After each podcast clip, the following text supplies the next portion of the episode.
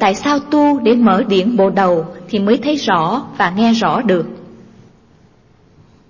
Vì chúng ta có bộ đầu, có thể xác chúng ta thấy rõ thần kinh chằng chịt cấu trúc từ siêu nhiên hình thành. Không phải cái chuyện giỡn chơi đâu.